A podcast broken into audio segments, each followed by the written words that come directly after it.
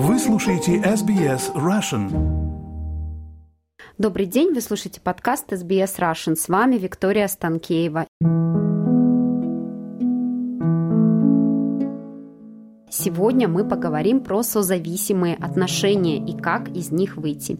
И для этой беседы мы пригласили в студию SBS психотерапевта из Сиднея Юлию Худовец. Юлия, здравствуйте. Здравствуйте, Виктория. Здравствуйте, уважаемые слушатели. Расскажите, пожалуйста, что такое созависимые отношения, какие признаки у них и почему они возникают? Созависимые отношения – это состояние, когда люди растворяются целиком друг в друге. Так или иначе, это эмоциональное состояние, эмоциональная зависимость друг от дружки, от эмоций другого человека.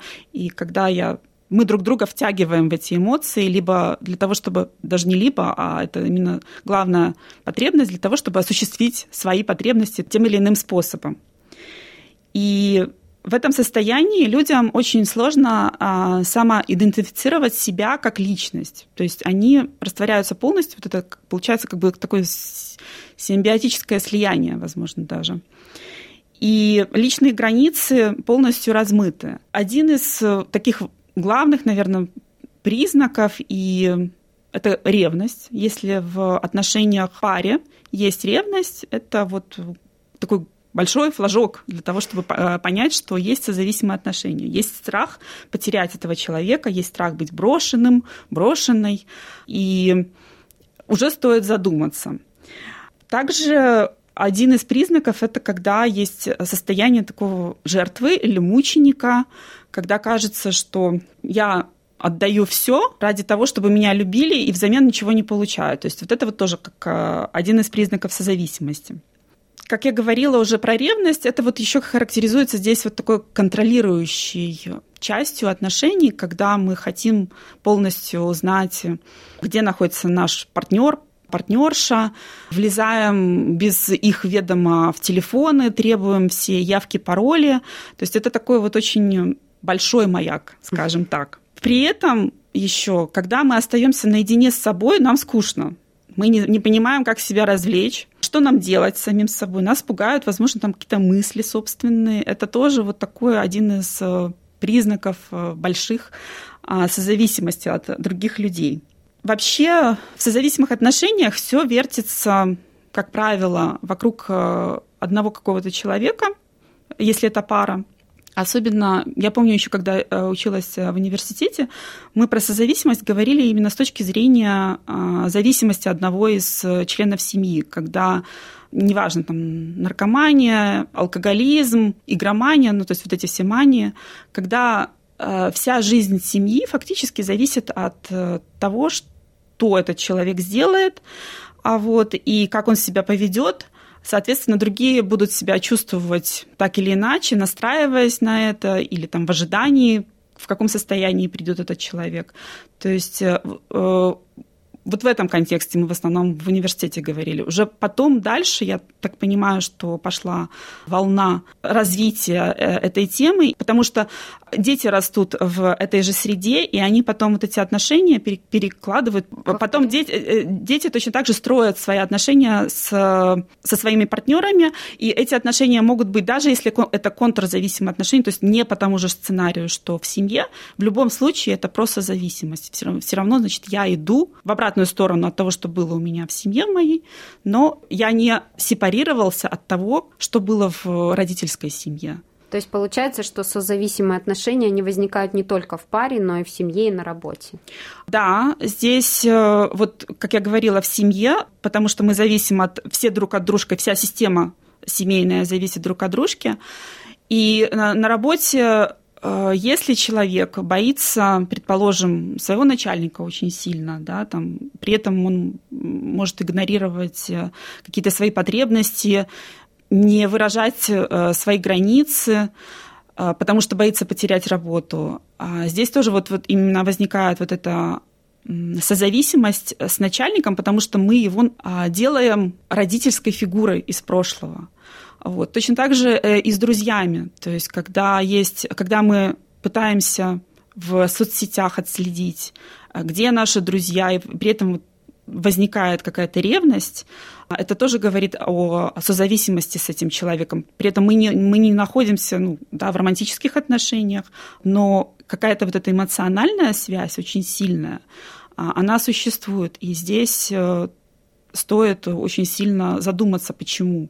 Что в этом человеке такого, что я от него настолько эмоционально завишу, что я пытаюсь следить за ним или еще что-то происходит. Да. Насколько созависимые отношения стабильны, или они так же, как условно здоровье, постоянно меняются и развиваются? Здесь надо смотреть, в каких отношениях находятся люди. Если мы предположим, что один из партнеров играет роль ребенка, а второй находится в позиции родителя, то эти отношения могут просуществовать довольно долго, потому что у одного удовлетворяется потребность в контроле за другим, а у второго вот эта выученная беспомощность, когда кажется, что я ничего не умею, когда есть неуверенность, и они очень хорошо дополняют друг друга, при этом оба страдают.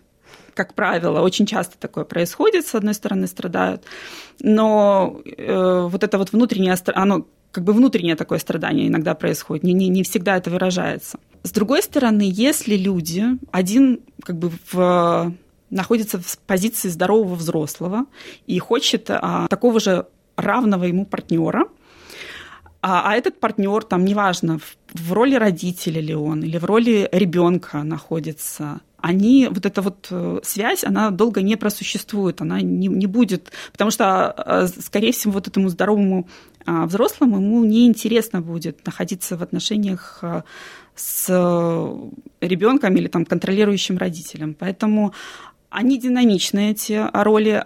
Точно так же, если вдруг один из партнеров пойдет в терапию и выйдет на уровень здорового взрослого, а второй останется все еще в своей роли, эти отношения тоже не будут существовать, скорее всего, долго, если второй партнер не начнет работать над этим. То есть они, можно сказать, что они динамичны, так же, как и здоровые отношения. Они не болото.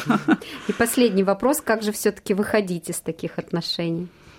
Важно понять, что я нахожусь в этих отношениях. Важно понимать, что я или человек не всегда жертва, потому что часто приходят на консультации люди и говорят, что я жертва абьюзера или еще что-то. Важно понимать, что в этих отношениях такого, что меня привлекает, потому что всегда есть какая-то выгода даже для жертвы. И всегда есть смена ролей, потому что мы не можем находиться только всегда в позиции жертвы, либо тирана, либо спасателя. То есть мы перемещаемся по этому треугольнику, и если человек не впадает в роль жертвы, не впадает в роль того, кто постоянно такой бедненький, несчастненький, то это очень большой шаг к тому, чтобы начать выходить из этих отношений. Надо понимать, что случилось. Надо понять, что случилось, почему я впал в эти отношения, какие потребности удовлетворяются нездоровым путем в этих отношениях, мои потребности в признании, допустим, или в любви. В этом во многом помогает психотерапия. Есть множество книг на эту тему тоже. Их можно свободно найти в интернете. Но главное признание проблемы и главное признание того, что я не жертва. Если впадать опять в эту роль жертвы, то здесь очень большая вероятность того, что я опять попадусь в эти отношения, опять начну искать того же, что и было. И опять вроде как казалось бы, что я вышел, все нормально, но сценарии опять могут повторяться через какое-то время. И взяв ответственность в руки за свою собственную жизнь, можно выйти из этих отношений. Спасибо большое. И я напомню, что сегодня у нас в гостях была психотерапевт из Сиднея Юлия Худовец. Обращаю ваше внимание на то, что мы не даем личных рекомендаций. Если вам нужна помощь психолога или психотерапевта, обязательно обратитесь напрямую к специалисту. Спасибо. Спасибо, Виктория.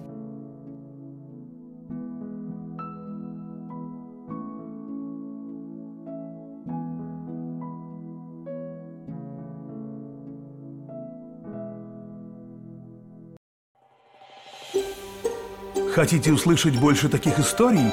Это можно сделать через Apple Podcasts, Google Podcasts, Spotify или в любом приложении для подкастов.